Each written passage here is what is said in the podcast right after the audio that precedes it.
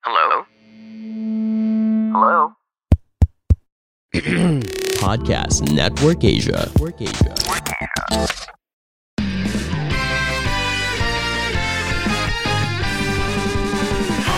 Welcome to Happy Spouse, Happy House Podcast. Ako po si Chinky Tan. Ako naman po si Coach Novi. Nandito po kami, building strong relationship, one family at a time. Dahil kami ay naniniwala, bawat pamilya may pag-asa.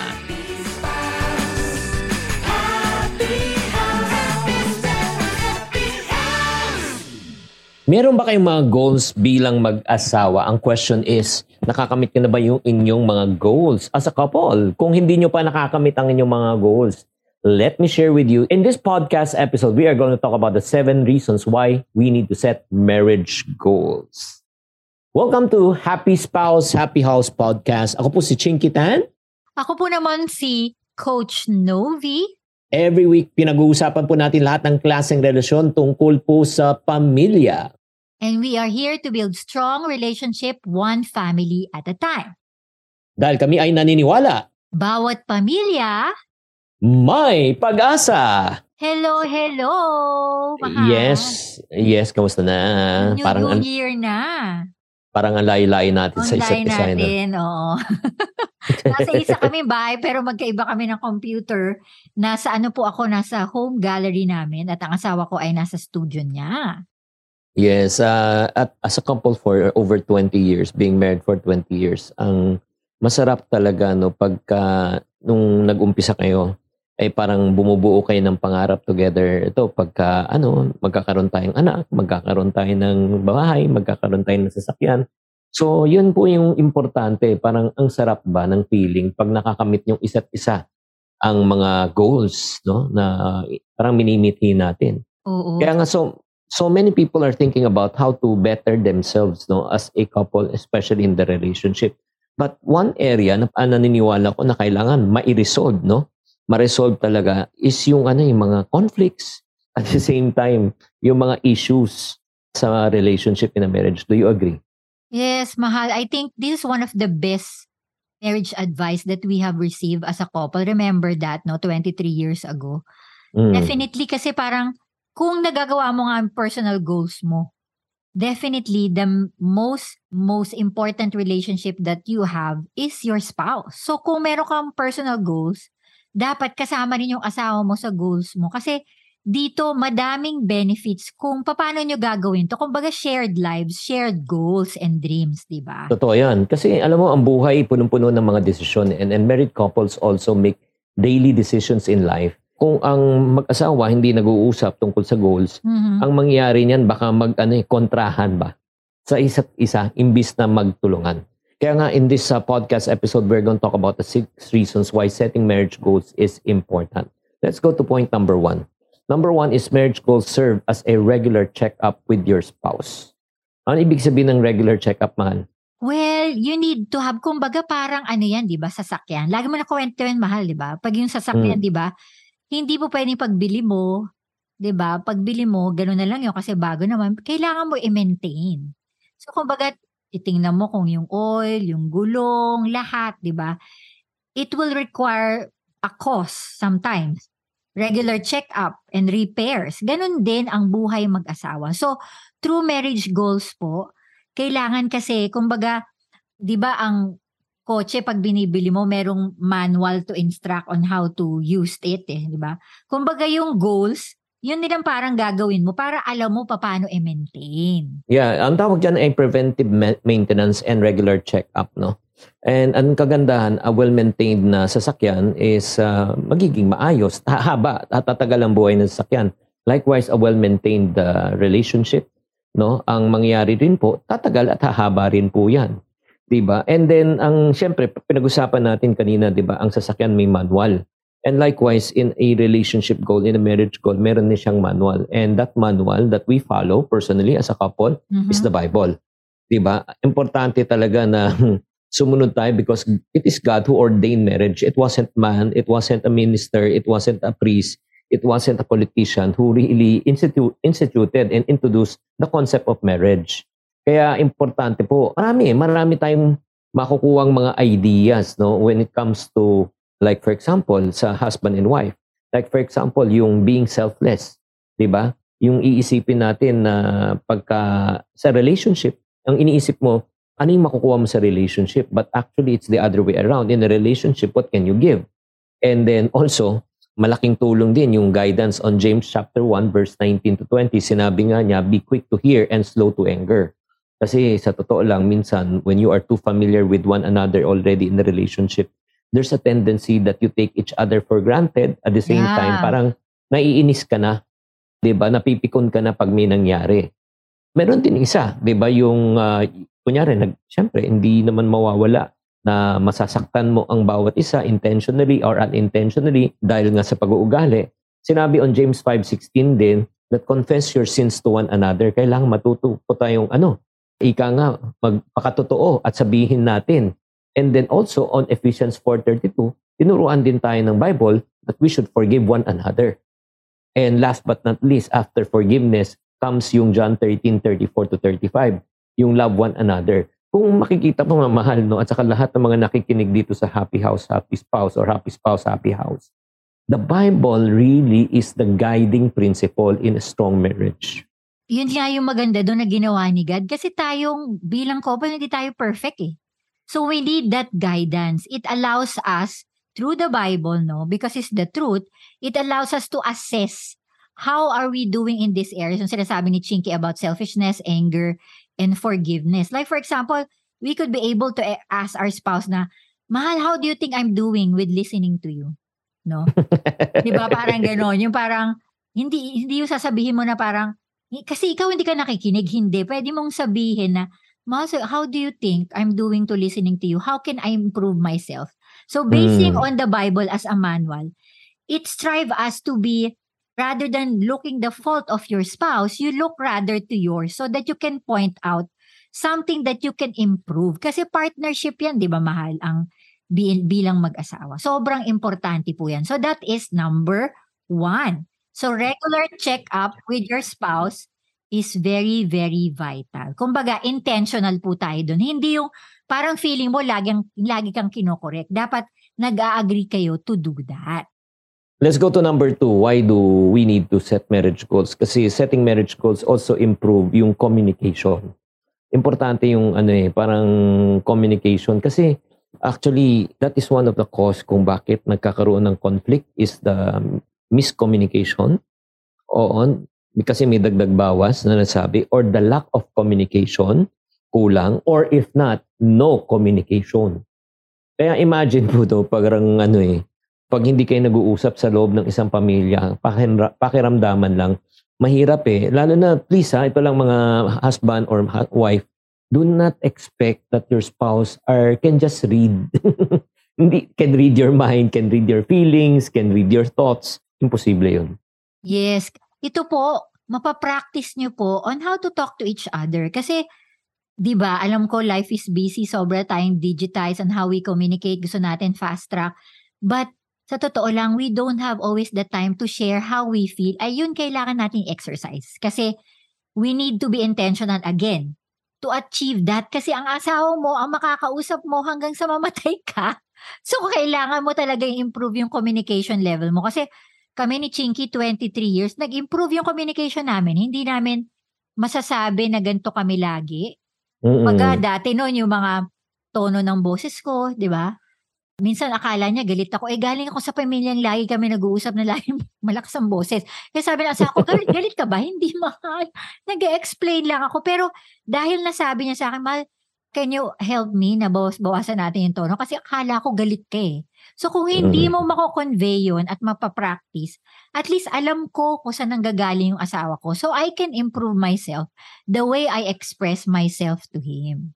Ang suggestion ko, lalo na kung ikaw ay nakikinig no, as a couple, na you set a time, ay parang convenient time para sa inyo, find a place also where you can really talk, communicate. Not only, ano, no, like for example, talk, uh, ano, sino magbabayad ng bill, ano nangyari sa bata, that's not communication.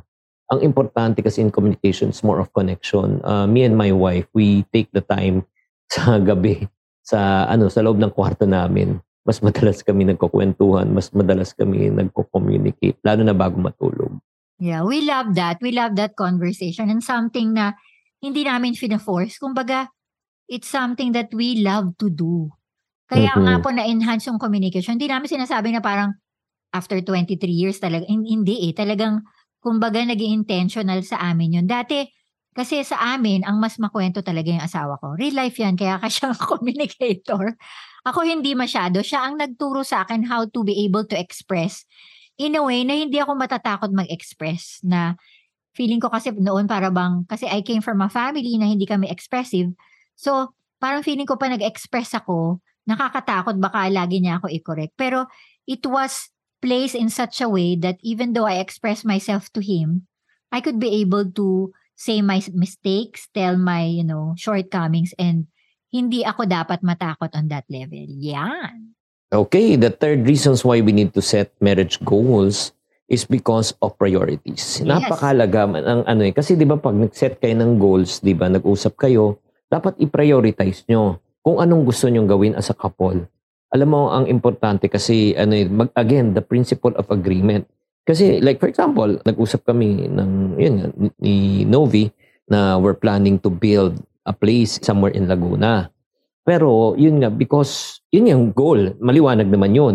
However, because of the financial situation, as in, uh, ano, parang uncertainty, di ba, yung mangyayari sa following year, parang it's too risky na i-expose namin ang aming natitirang parang ipon para mag-build ng house. So, yung priority of building that house, hindi na siya naging priority ngayon. At di ba nag-usap tayo mahal regarding that? Yes, I totally agree. Kasi when you say priority, nakafocus kayong mag-asawa kung anong importante sa inyo. Para Mm-mm. like for example, in a daily decision-making process that you make, like for example, oh, alam mo na na birthday ng anak mo, sample lang, no? Ilalabas ka. Priority ba yung birthday ng anak mo o yung paglabas mo with friends? Sample lang yon no? Bilang mag-asawa. Siyempre, dahil alam namin na eh, mas importante na nandun siya, present siya sa birthday ng anak namin, for example, yun ang maging decision niya. So you have to define your priorities. You have to define what is important to you because being married is really, that's the best investment ever eh. Mm. Kasi ah, minsan kasi ang priority ng misis mo, hindi priority mo and vice versa. Yes. Kaya nga that goes back again, one step backward, you need to communicate. Di ba? One step backward again, you need to set goals. Kaya kailangan talaga clear ang usapan talaga. Pag hindi clear usapan, that will again lead to, again, lack of communication, miscommunication, or no communication at all. And ang mangyayari niyan, conflict and stress. Yung pang-apat, siguro pang-apat na reason bakit natin kailangan mag-set ng marriage goal is for also for self-awareness. Ano ibig sabihin ng self-awareness, man? So, dito po yun, you recognize, no? You recognize na maging aware ka sa mga bagay na, like for example, ako, no? Kasi kami ni Chinky, sobrang importante sa amin yung health namin. So, Mm-mm. pag minsan, like for example, ako like, sobrang conscious on that end. Eh, mahal, sa palagay mo, kasi hindi ko magagawa yung dapat kong gawin bilang asawa, bilang nanay, bilang isang social, you know, influencer as well, kung hindi ako healthy, no? So, for example, kung nakikita ko yung asawa ko, hindi siya nag-exercise or ako hindi nag-exercise. So, nasasad ako doon. Pero pag nakikita ko yung asawa ko na nag-improve siya, nag-exercise siya, he makes time to, you know, develop himself in terms of taking care of his body, sobra ako na-encourage doon. Sobra ako na-encourage kasi I know that he prioritizes his health because he he wants to be a better father, he wants to be a better spouse, and he wants to be a better individual to be able to help other people as well. So, importante po yung self-awareness. Importante rin po, I do agree with that. No? When it comes to self-awareness, hindi lang yung sa sarili mo, but also to be sensitive to the need of your spouse. Specifically, kung naintindihan niyo yung five love languages, no, yung tag, yung touch, appreciation, gift, tapos ah, yung service. Importante yan eh. Kung ano yung parang love language ng spouse mo, kung aware ka talaga, the more that you will give. Ah, for my wife, definitely, it's ah, time. Time, it's very important for us. Aware po ako doon. And also yung appreciation para sa kanya is important. Oo, kaya at saka service ayun lahat. At actually gifts na rin. Mm, lahat pala. Talagang booking na dito. Pero totoo yun. Kasi kung aware ka, alam mo kung saan nanggagaling asawa mo. Okay, vice versa, ano. It will better for us to be able to live a life na merong naintindihan mong isa't isa. So, very important po yun. So, next is we are on our number five. Why do we Yeah. set marriage goals? This is important. Because for progress, progress ang importante talaga in a marriage. When you work towards your goal, ang, kag- ang sarap ng feeling pag meron kang na-achieve kahit na napakaliit. Di ba? And ah, ito lang nga, para mas magets nyo po. Minsan, the reason why hindi nagiging maganda ang samahan ng bilang mag-asawa. Kasi parang feeling nila kailangan everything must be perfect. Everything must be okay, spotless. Di ba? Alam mo, it, dito yung realize isa, in a 23 years relationship, the goal in a relationship is progression, not perfection. Tama ka dyan, mahal. No? Kasi hindi naman to competition eh. hindi siya race, no? It's a matter of appreciating one another. Kaya that's why it's so important, no? For husband and wife to encourage one another, empower one another na parang, Uy, mahal, nag-improve ka na, nagsasarado ka na ng toothpaste. Dati hindi. Alam mo yung ganon? Or, Mm. Oh, mahal ah. Nakakatuwa. Dati, nakikita ko nagkakalat ka ng mga socks mo, pero ngayon talaga nilalagay mo na sa hamper. Yung maliliit na bagay na yun, it empowers your spouse, no? Yeah, and then you can choose to work on different level of your weaknesses and flaws. Kasi hindi ka naman perfect, di ba? Kaya at the same time, kung makikita mo nga nag improve and then nagpo-progress, alam mo ito lang nga guys, especially as married couples. Again, hindi kami nakikialam, nagsasabi ko ano dapat niyang gawin. Pero ito lang siguro ang ano sikapin natin, pilitin natin na tignan at hanapin yung mga magagandang ginagawa ng asawa natin kaysa yung mga parating mali at masasama na or say kapalpakan ng asawa natin. 'Di ba? Parang again, be thankful and grateful Mhm. uh, that you have your spouse is still there, 'di ba? Ano, a small thank you, a small word of appreciation can really go a long long way.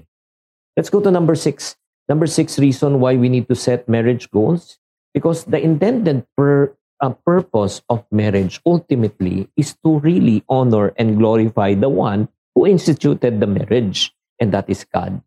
Ako naniniwala ako. Yan ang ultimate goal eh, na parang feeling natin, bumuo ng pamilya para maging part ng society, tapos para mag-procreate, pagkatapos yan, maging successful ng anak. Alam mo, we miss the whole point eh. I do believe that uh, marriage is a spiritual thing more than uh, only an evolution and a procreation thing. Kaya nga, marriage relationship is meant to really honor and glorify God, no? And to live the life that God really wants us to, ano, to live. May mga iba nagsasabi, eh, paano na yung mga ibang hindi naniniwala kay God, iba yung mga paniniwala. Well, we, we will respect their belief. But as for me and my house, we will serve the Lord.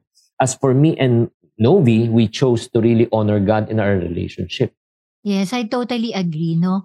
Napaka-importante po yung vertical relationship natin, no? If you imagine the cross po, yun yung vertical, which is our own relationship with God. Kasi I do believe, kung paano mo din define yung relationship mo kay God will also define your horizontal relationship, which is your spouse and other relationship that you have as an individual. Sobrang importante yun kasi tayo bilang tao, ano eh, lagi tayong nagkakamali. Mm-mm. Pero pag may guidance, no, may guidance ni God na, God, hindi ko kaya, hindi ko maintindihan yung asawa ko kasi nasaktan na naman niya ako with the same, you know, with the same incident, for example.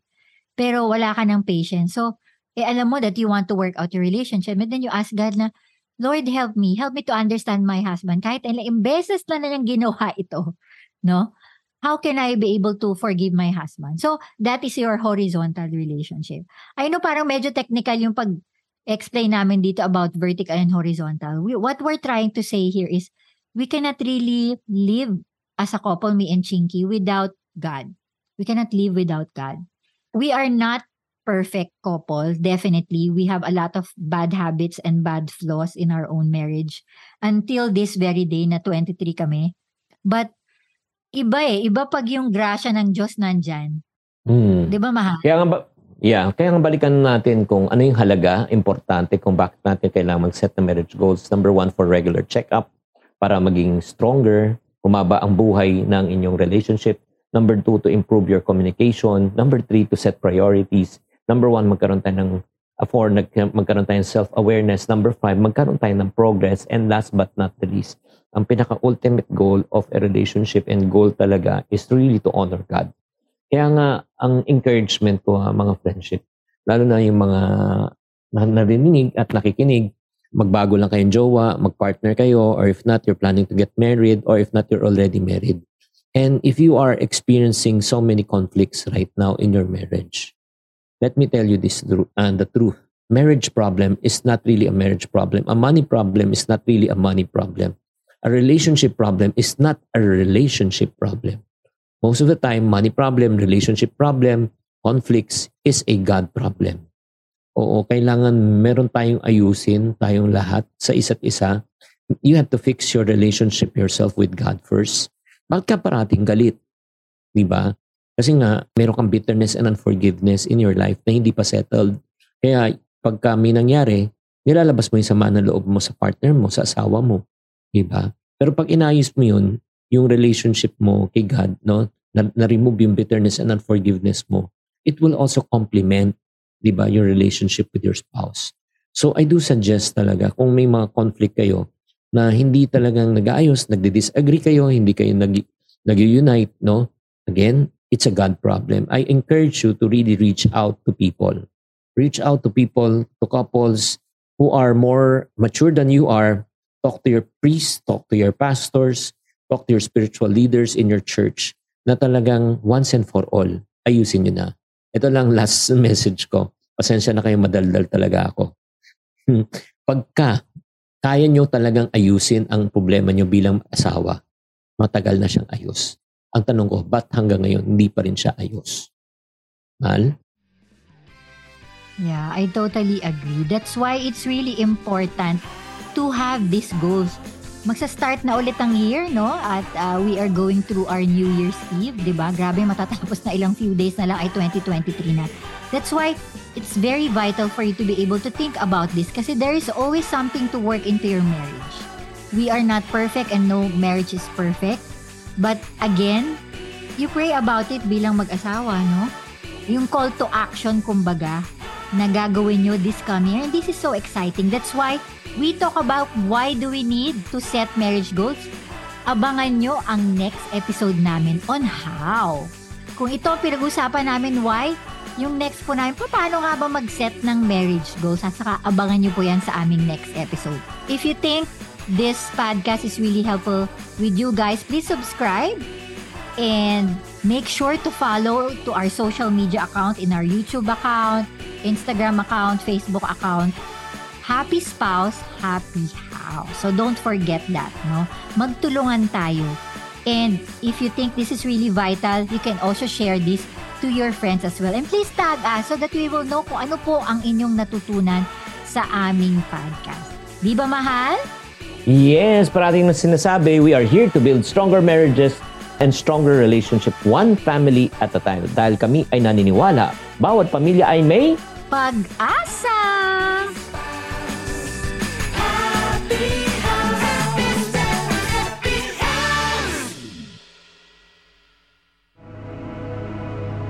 The views and opinions expressed by the podcast creators, hosts, and guests do not necessarily reflect the official policy and position of Podcast Network Asia, the hosts of the program, or other programs of the network.